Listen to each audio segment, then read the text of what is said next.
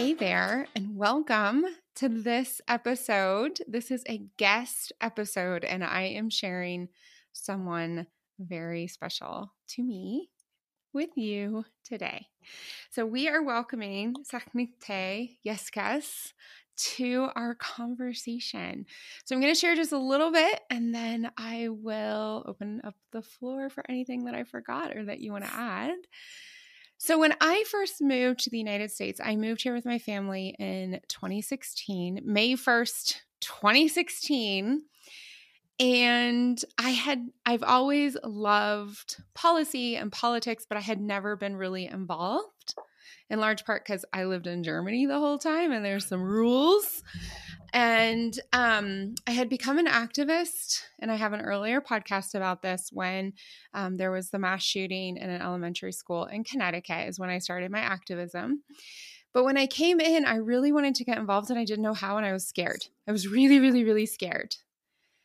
So I reached out to the local party and I had the incredible joy of being welcomed into literal feet on the ground, phone in hand, packet in arm, knocking on doors by Sac-Nicte. She helped me feel brave and empowered and of all things safe. And that was a really important time in my life. I was living in downtown Denver. I was walking around downtown Denver. I had some of the most incredible experiences of people telling me about the history of where I was and um, all, I was in Five Points, which, which is a historical Black neighborhood in Swansea, and they were telling us the experiences of the immigrant community. I was using my horrible Spanish; it was fantastic, but I also just learned to trust myself that I could have really important conversations. And for those of you who've listened to the Crucial Conversations episode about how to have important conversations, I actually started really putting that into place because of the work that I did that year in 2016. Then a few years or a few what it what was it? I don't know, like a year ago, mm-hmm. a year and a half ago, you reached out to me and said, "Hey, I want to go and really switch it up. I've been in politics for so long. I've done all this other work, but I'd also worked in tech and I want to explore something else. And you gave me the chance to support you, which I don't know if you remember, but I like squealed in joy. I was so excited. Our mutual friend connected us again, and I got all excited. So we've been working together for, yeah, about a year in total, I think. Yep. Is there anything there about you as a human that you want to add or correct, share? no, no, that was very, very accurate. Uh, thank you, Nicole, for inviting me to do this podcast, my first one ever. Uh, so I'm really excited. first yeah. of many. Oh my gosh. First of many. I'm so excited. I'm your first podcast. I did not know that. So very cool. All right, keep going. Sorry for interrupting you.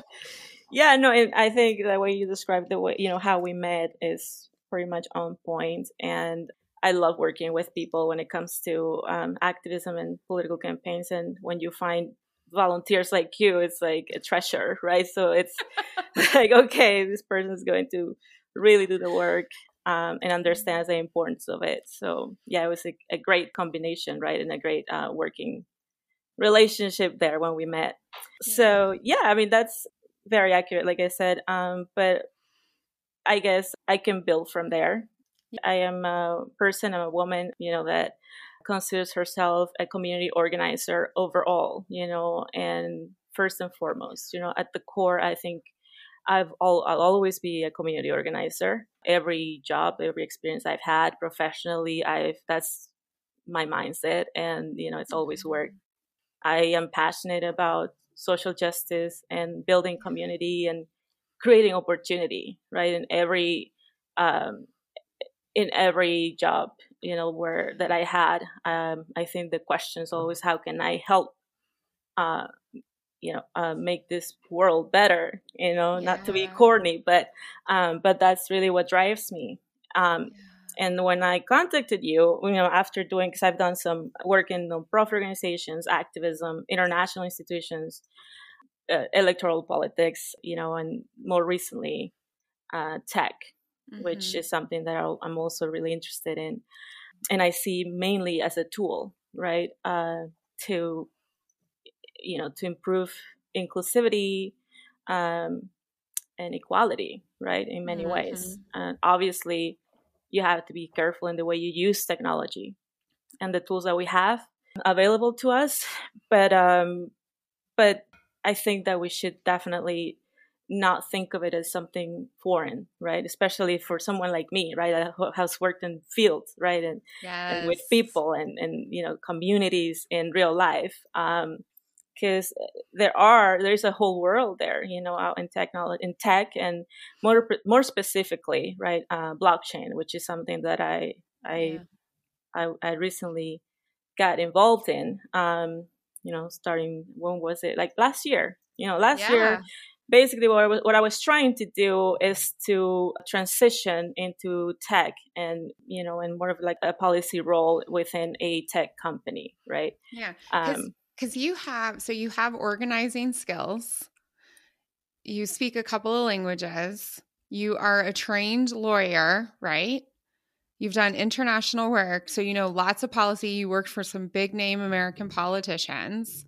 And so when we first started working together it was about tech and the policy around tech and the community organizing around tech. Is that right? I totally forgot about this. Yeah. That's right. Yeah, social impact, right? Like That's that. Right. It had to be yeah. like, you know, when I decided to make this transition, I was like, it has to have something related to social change and social impact, right? That's right. I um, remember that. Yeah. I remember. And Jen Beeson, who was on the podcast, she works in corporate social responsibility. And we talked about that, but it wasn't lighting you up. And then do you remember when you came and you were so lit up? Yeah. Going back to what you were just saying, that's pretty much you know how it went down right back then last year. Um, yeah, I initially wanted to transition into tech. Uh, I, I, have worked in tech a little bit, but I wanted to transition fully. I do want to have this experience, uh, right? Because, like I said, I see t- tech, tech as a tool yeah. to create opportunity, right? equality, yeah. inclusivity. So when I first reached out to you, I remember I was, you know, I was uh, looking into jobs in social impact within tech, big tech companies, right? right. Um, but then around that time, I happened to go to a a conference um, about blockchain, uh, and that really changed everything for me, right? Because what what it was is they brought together social justice activists, artists and people in blockchain. And that was for me something that you know sort of like it clicked for me right? It's like okay there's something here. This is very fascinating. I love learning too and i love learning new things. So this was just like whoa this is really cool. And then i definitely like i suddenly was just like you know what? I think i want to focus on this uh, rather than the traditional mm-hmm. you know internet that we know yeah. right? Yeah. And and you had had like people interested in interviewing you for active positions. You were like moving and shaking because you have a great network. And i remember i was like okay she's she's in this like we're looking at i don't know eight to nine weeks and she'll be in rounds of interviews and negotiating but you weren't you weren't lit up. It was interesting. And one of the things that i just loved about that first time we were, I think we were texting and then we got on a phone call, was how uh, just how focused you were on tech as a lever to make the world better.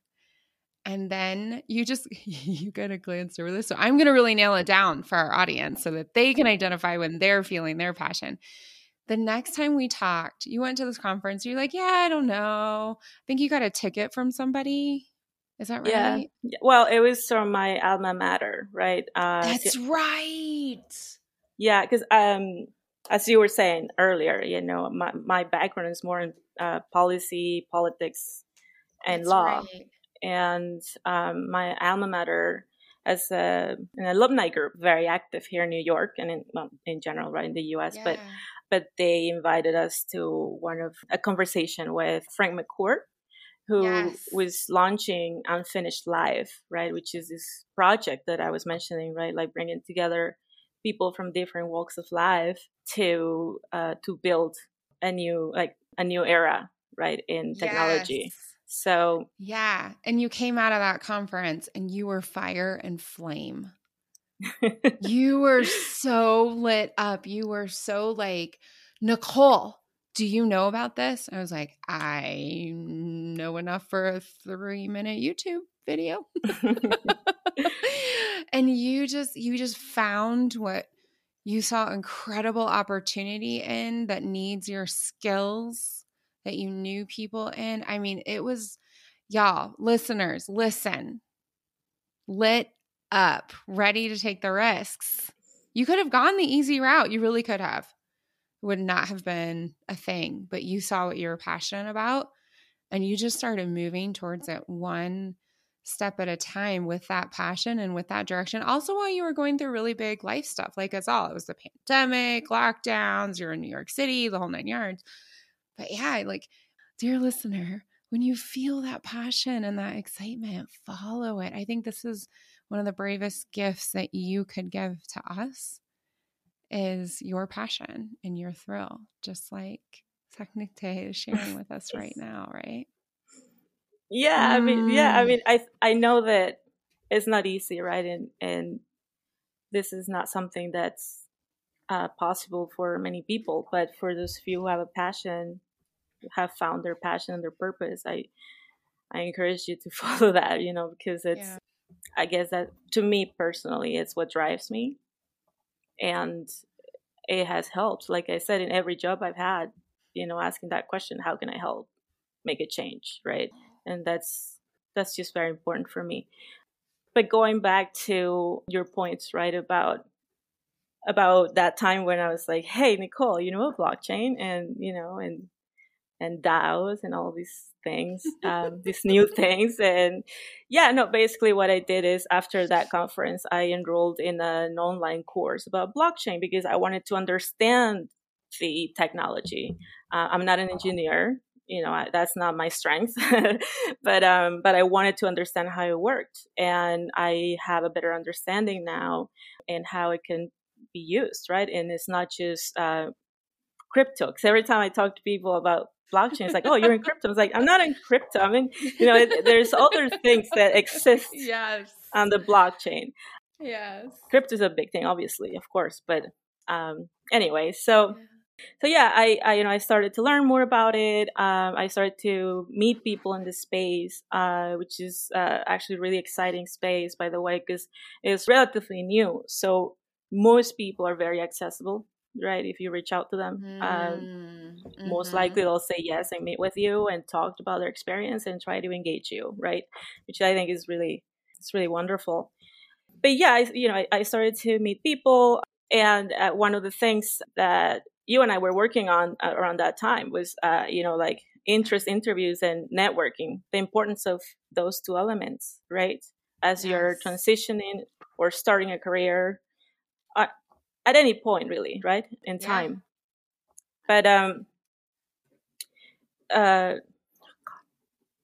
yeah. So uh, I think, like, I think we we created a plan, right? And something about Mhm. coaching, right, that I wanted to say is that um, most of the people I've met, you know, within your group of uh, clients uh, when we meet for groups, Yeah. Yeah. For the group back. So- sessions. yeah. Yeah. when we have the group sessions, I see women that are very experienced, right, and most of us have had long careers. Um, most of them in tech, but also some in teaching, and you know, me in uh, public service and politics. So it's not like we don't know that these things exist, right? But you do forget about it, you know, as and it and it's. I found that this is very important in in any Yeah. sector. Um, me as an organizer, right? Like I started working as an organizer directly with people, with people like you, Yes. volunteers, and talking to strangers. And I still do that, right? But I've had other positions, right? Uh, managing Yes. teams and creating, building projects from scratch, right? And leading, leading it. So, Exactly. but every time I, I've, you know, this is something that I do intentionally. Is like I try to go back to that, you know, to to talk to the organizers, to talk to the people that are in the front lines, and to try to do it, even even if it's just at the beginning, a few days. You know, try to be out there because we do forget. You do forget, yeah. and it's so important, right? And it's the same here, right, with uh, networking, right? Like obviously, yes. I knew about networking. I know it's important, but I hadn't done it intentionally for such a long time, right? Mm-hmm, uh, mm-hmm. So yeah, when we started working, we created this plan right? And and I remember one day when you asked me, it's like, uh, okay, so what's your goal? I was like, okay, I'm gonna contact ten people. Uh, That's this right. week, right? So I said I'm gonna contact ten people this week, and these are random people. All right, these are not people that I know. They're not in my network. I just, you know, I research them. I research the companies that I find more most interesting for me, you know, at the moment in, in blockchain. So, yeah, I reach out to ten people, and from there, I got four calls, four meetings, yeah, Zoom or over the phone, and and three references. And this is from people that didn't know me, right? Um, and I was, you know, my I, my mind was blown, right? Because I don't yeah. think I've had that much success before, you know, when it comes to networking. and, and, I was surprised. And again, I mean, I, you know, there's a lot of, you know, elements to this, but um, yeah. but just being, you know, taking the time to do it and not being afraid to do it to reach out to people mm-hmm. like complete strangers right? People you don't know because that's basically what yeah. i did. I went on and i was like okay i i messaged them uh, they replied and on linkedin right? On linkedin yeah. on linkedin? Yeah they were on linkedin and then there were a couple that um that i messaged on discord which is uh Yes, that's yeah. right. Discord. I forgot about that part too. Yeah. Wow, we we have done so much amazing stuff together. I'm like, oh, I forgot that. Oh, I forgot that. Yeah, because one of the things that I remember us having a lot of conversation around before we made this really concrete momentum plan was about who are you now, not who you've been, and what's your story now what kind of difference do you want to make now? And you crafted your storyline specifically around hey, here's how I can help.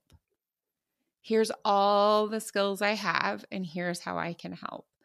And then you really, you were so intentional about how you wanted to feel and ha- when you were going to push yourself and when you were going to be kind to yourself, when you were traveling, when you were at home, and and that is how you crafted this brand throughout your entire career because you're quite senior. I'm not sure if we've made that clear, but you are quite senior. You've really worked in a lot of different places, lived in a lot of different places, had very high level roles.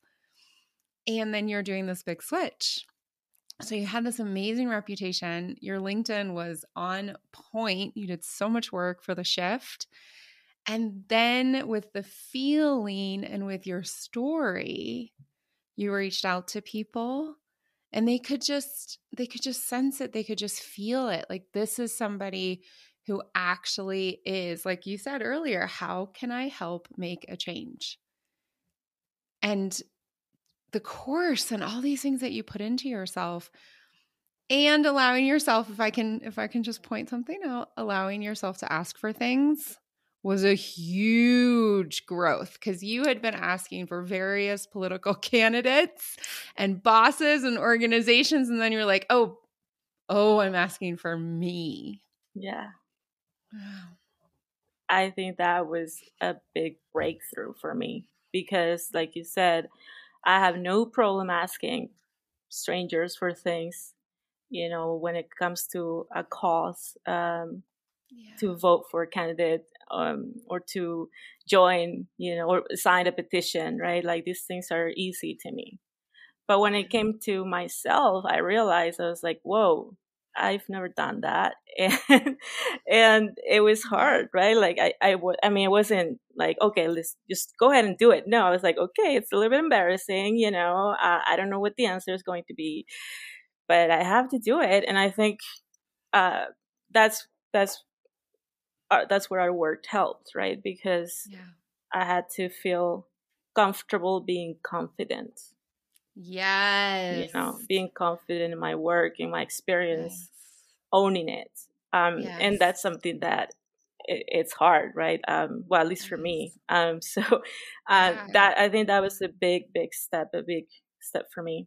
Um, yeah, and and uh, and I there was also this break, breakthrough moment where you said, "Hey, Nicole," because I know what I know, right?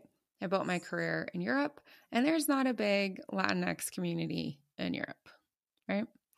And you came in and you're like, so here's the deal. This is how many women who are identified by others or are identifying themselves as part of the Latinx community, this is how many work in tech. And it's a tiny, tiny percentage, right? This is how many you see in leadership positions. And we had just amazing conversation around what that meant for you and for the type of ceilings, windows, doors, all the things that you can crash through and really make an enormous change as well. And when all of that came together, it just, yeah, all of a sudden we're on a call. I think we missed a week or two. I think I was sick probably, and we missed a week or two. And then we get back on the call, and you're like, so I joined a hackathon.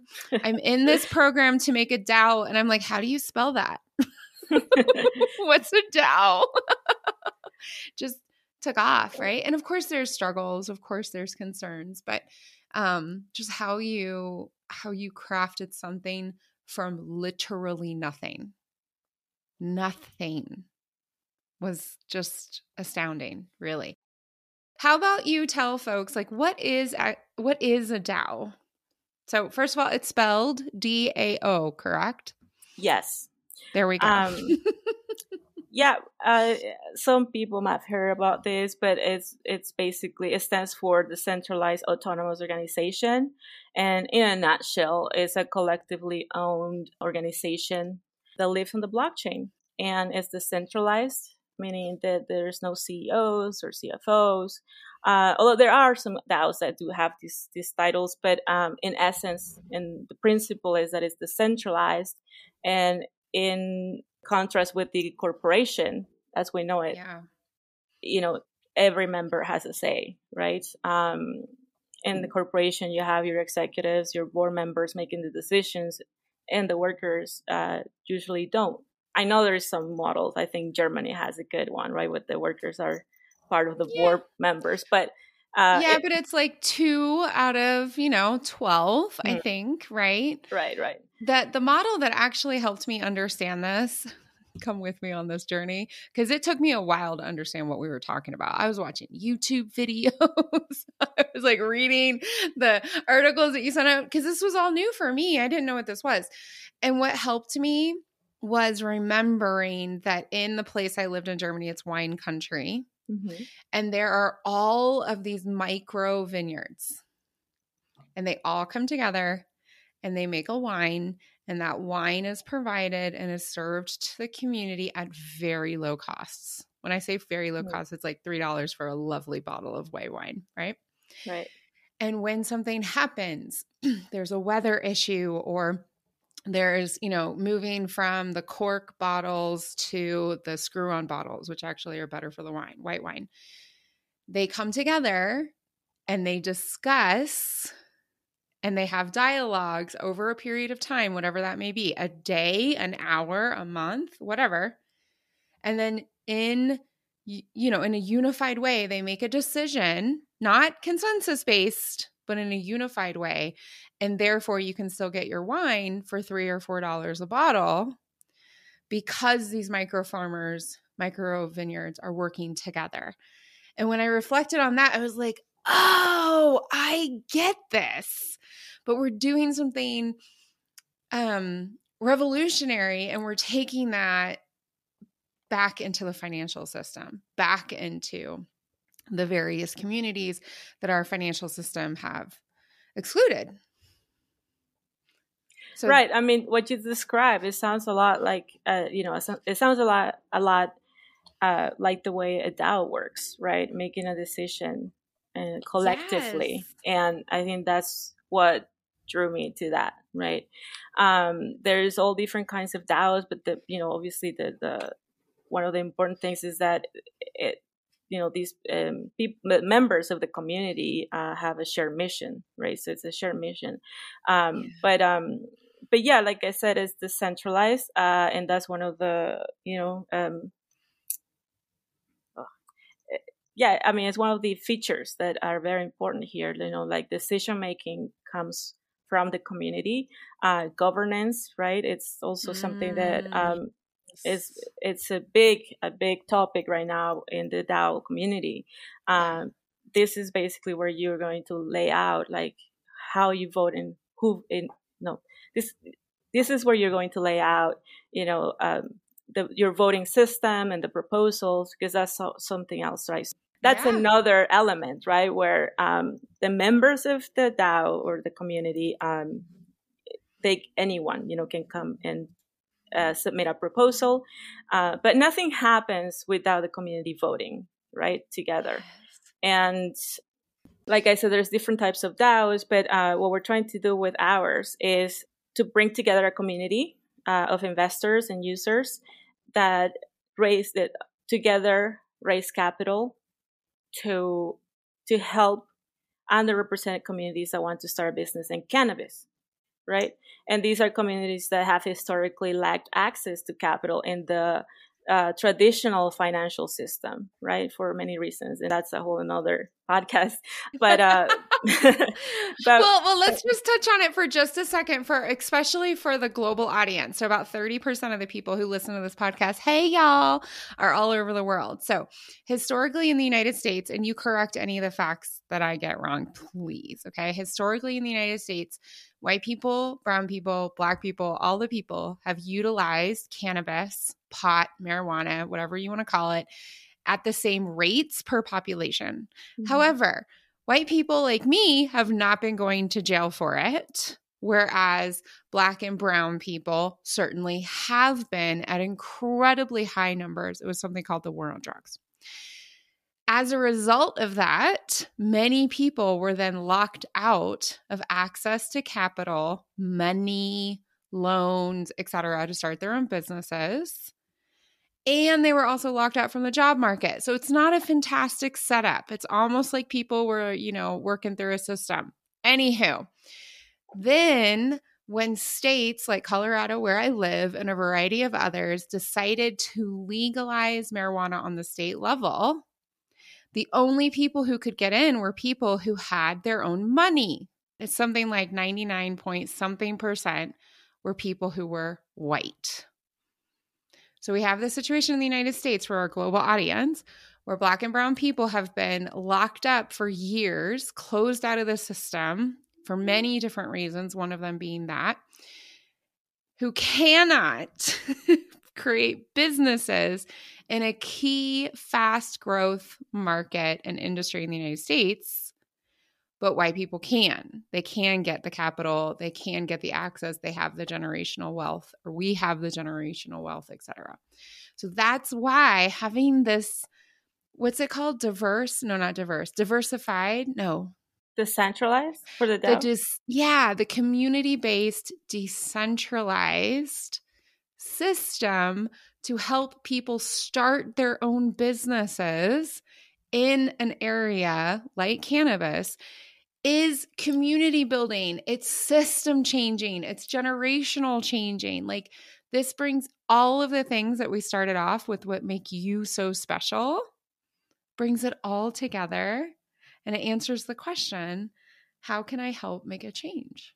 Right. I mean, that's exactly what happened, right? I think yeah, when we decided to start this this project, uh, that was the inspiration, right?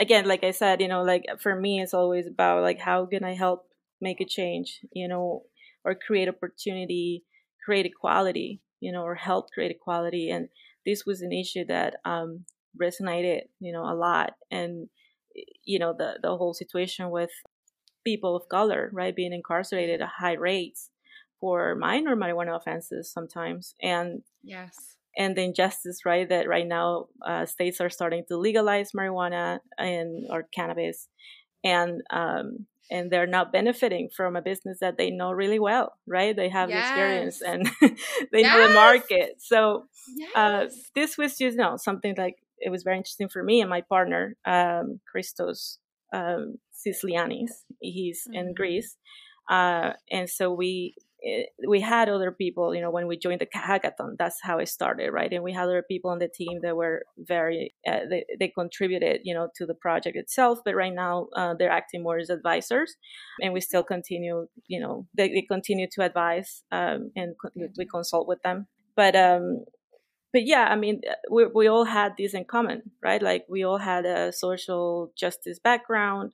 Uh, Christos himself, he's a he's a software engineer. He's so he's our tech guru.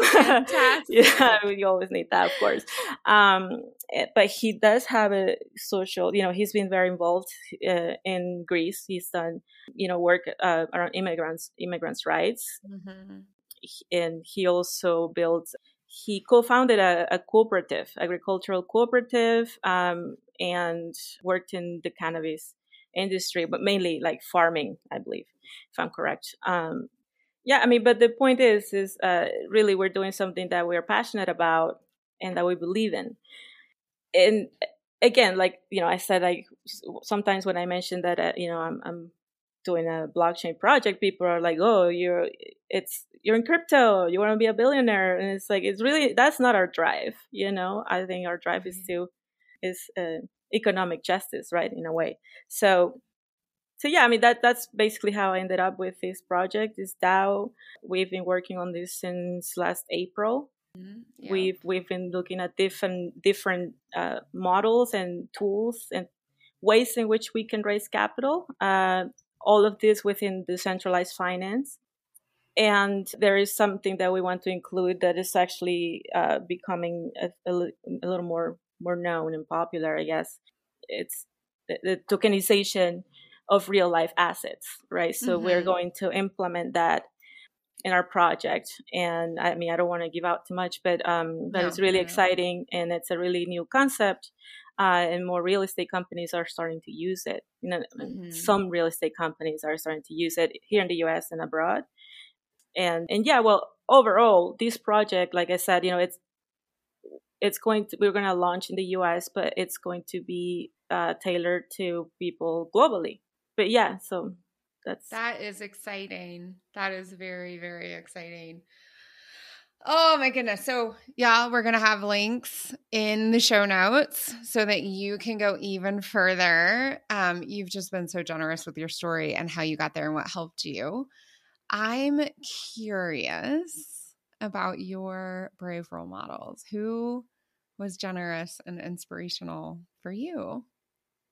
Yeah, that's that's a hard one because I I do admire and I mean the women in my family, of course, right? But my friends, the people I know, people I've worked with, I think I always have respect for them and I always learn something from from them too, right? So but I mean just to get into the, a micro level. yeah, my mom and the women in my family, right? My parents, uh, rather, both of them, they had a really um, strong work ethic. My mom was very hardworking and resilient. And my dad was always, you know, encouraging us to go the extra mile, right? And to not be afraid to go out and do what, you know, what what you like, you know, and you're passionate about. He always talked about passion too. My impression of the stories over the years is that while they encouraged you to go out and to go the extra mile, you have always had a nest. They created the both. That as a mom, I want to create for my children. That's why it stood out for me. it's like, go into the world, experience, go the mile, do the things, move to the countries, whatever. And you are always at home here. And I think that that's one of the reasons that you have been such a community driver. So I'm I'm really honored that you would share their memories with us. No, thank you. Thank you. That's beautiful. Ah, so much inspiration. All right, just the last question. Can I say something else to that though? Sorry. Oh, please. The, so my parents. So yeah, my dad, he always told me be brave, and that's something I remember. It's interesting because he was like, but I think it's in the Bible, I believe. and he always shows that for me. He would say, esfuérzate y sé valiente. So make an effort and be brave, right? So that was so, oh, something that he always had for me, you know, and that I always, I, it made me think a lot. So yeah, I mean, both my parents, my sisters too, I mean, they raised very strong women and very um, resilient as well. And I, you know, I could give you examples of each of them, but but yeah, more you know, more recently, I think I've met a few people, you know, and these are women, and two of them actually were part of our team in the hackathon. These were women from Afghanistan. They're both front end engineers, and they, at, you know, when they joined, they were in Afghanistan, and unfortunately, they had to drop because they they were facing a lot of struggles at home right and one of them well was you know they, they had a lot of problems with internet and connectivity uh, but I think, you know, and they never mentioned this, but I think we know, you know, given the situation in Afghanistan, how hard it was for them, you know, to to even, you know, like join the hackathon, right, and and have the freedom to to use their skills and their knowledge. Yeah. So I think about them a lot, and I'm like, okay, hopefully, you know, once we launch, hopefully they're they're able to come back, right? Right. And then yeah, I mean, there's women, there's all, you know, I'm lucky to to have met a lot of women that are very, very, they're very strong. They're brave. And there's one more. Uh, this one, is, we worked in the last campaign, the last political campaign I worked on. She was the campaign manager, the co-campaign manager, and she's a woman of color, right? And we both worked in the headquarters. Mm-hmm. Her name is Sasha Ahuya. I'm not sure if I'm pronouncing that correctly, but uh, yeah, she was a co-campaign manager this campaign and we both worked in the headquarters. And she was the only woman of color aside from me working if i remember well in the headquarters at the time. And i had an office right in a little corner and i was always busy because i was doing logistics and operations and i'm always busy when i'm on a campaign. But every time they had like lunch uh, or they got together to watch a debate, you know, with our candidate uh, participating in it, um, she would come to my office and be like, "Hey, you should join us. You should come." And I'd be like, "Yeah, yeah, give me a second. Like, and in my mind, I'm like, "There's no like." I can't right now. Like, there's so much work to do. But she insisted every single time. And there were many times. And I realized, you know, it's like how important that is. And like, I realized what she was yeah. doing. At the at the time, obviously, I, I, I knew, but because I was so stressed with work, I didn't like really appreciate it. And not appreciate, I appreciate it. It's more like, okay, like the, the significance and the magnitude of what she was doing. Because when I entered those rooms, that room in particular, right, um, yeah, it was all she was the only woman of color, and then it was me, right? She invited me to join the table, right, to join the yes. the group, and it was like that was very important. I mean, it, that is very important. We all know this, right, for women, and especially women, women of color. And um, yes. I learned that from the, from her. Even though obviously I know that we, you know, we have to work towards this and be um, be allies and uh, you know be a helpful to our sisters, but um, you know, seeing it so close had a, a, big impact and I hope I'm able to do that one day. I hope I'm doing it already, but I, I really want to make sure that I do it now that I had that experience with Sasha. And she's a wonderful manager too, so. and and I want to confirm for you. So all of your examples were women who are called women of color in today's English vernacular, right? And that is so important that we elevate voices that sound different, people who look different, people who love different, right? Than this idea that we've artificially chosen as norm.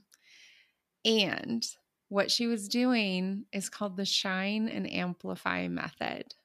I have a podcast episode all about it. if you're like, what? Why is that important? How do you do that?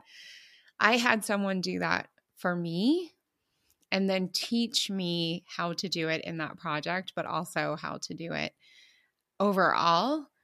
And once one is aware of the magnitude, like you said, you, you chose the absolute correct word it's magnitude. We shine the lights onto each other and we amplify the presence, we amplify the voices and the skills. And it's very simple, it's very brave, and it fundamentally changes the trajectory of many people's lives. So, per usual, my friend, community building you are. Uh, thank you so much. And we'll have links in the show notes for sure. Is there anything that you wanted to share that we missed talking about, about your journey, your background, uh, inspiration you wanted to leave, how coaching helped you, like just anything? Because I could keep you on here for another hour. Let's be clear. just in general, and, and just taking from what you said, since we're talking about bravery and careers, particularly for women of color, right, who are trying to start a project or to trying to make a career change or enter a, new industry, right? Like in my case, tech, tech and like blockchain, and you know more specifically. There are times where you're gonna doubt yourself because I have, of course, but uh, just keep going, just keep going, really, because there's sometimes there's no one else doing what you're trying to do. And talking about blockchain in, in the in the blockchain space, we need more diversity, right? There was a survey recently by uh, actually it was an article in CoinDesk, and they they um, they highlighted how uh, 23% of Black Americans and 17% uh, Hispanic Americans own crypto in comparison to 11% of white people wow. right and there are other other surveys that's awesome yeah but in spite of that the the industry is still dominated by white white males right um, so yeah. there's very few people like me trying to start a project on blockchain and we need more and yeah. please after this if you have time or some at some point go and google blockchain and social justice and you will see all the things all the great things that are happening in the space what you just said is really really important you are one of the very few women of color who is boldly creating a new path that we will all benefit from. And I want to applaud you. And I also want to encourage all of the listeners not to write off blockchain and not to write off crypto and not to write off DAOs, but really take a moment and go learn about it. Even if it's seven minutes a month for the next 12 months, I promise you, our current understanding of these technologies and who is smart enough to do them is exactly like what the internet was when all of us were in high school or younger. This is a massive, massive, massive growth area. And we need this time. We need women like us, women from every community, non binary people, transgender people, people in every community and faith to be leaders so that we don't replicate the broken systems in yet another technology. Cannot stress it enough. Absolutely. So thank you for bringing that here very, very much. No, thank you.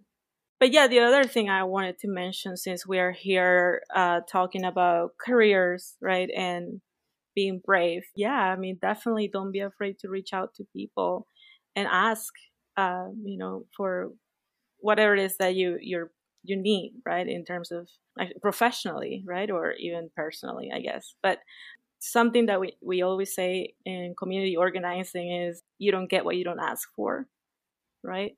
Yes. And what's the worst thing that can happen? That they say no, and then what? You know, just move on with life. That was just whatever. It was it was a no, and we get a lot of no's, as you know, knocking doors. and and life goes on, right? And the world keeps moving, and and it's okay. And I think even in that case, you you have yeah you gain that experience, right? So yeah, go out there and you know network. I know it, can be daunting. I know, you know, you can be nervous and a little bit afraid. That's okay. Feel what you had to feel, but then go and do it. And just be comfortable, like I said at the beginning, mm. be comfortable being confident. You know, I think yeah you know at least in my case i had to work on it but um but and i mean, I mean we're all in different places right in our lives mean, but um but yeah i think just owning it is very important and i think it's different for all of us but it's the same for all of us i have yet to have a client i mean i've had clients in the c level i right now i'm working with a woman who just turned 27 years old and confidence is a skill for us all. And I believe that bravery is what allows us to build the confidence. Mm-hmm. First, the clarity. Yeah. Yep. Agreed. So we will link to you on LinkedIn. Is that the best place or is there somewhere else? LinkedIn, Discord. Yes, feel free to reach out anytime. Okay, fantastic. So we'll have links to all of that in the show notes. Fantastic. Hey, you are a treasure. Thank you. Thank you for helping me build my brave, however many years ago that was now. Thank you for being there in the heartbreak afterwards. Thank you for remaining in contact and giving me so many skills and then entrusting me to be your coach as you figure out another way to help to make change. I'm really proud that I know you and that we have this amazing relationship. So thanks. Thank you. Likewise. I'm gonna cry. yeah, I, well, I am crying. So catch up. All right, everybody. Until next week, brave it up. Bye. Hey, before you go, if you find the brave concepts I share in this podcast useful and you want personal, in depth support to reach your brave goals, I invite you to apply for my six month one on one Build Your Brave coaching package.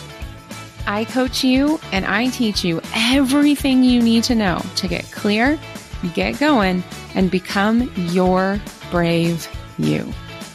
Imagine you and me together for six months, building your bravery so that no matter your goal, no matter where you're starting, we celebrate your results.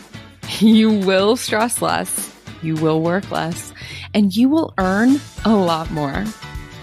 Go to tricksteinbach.com and schedule your consultation.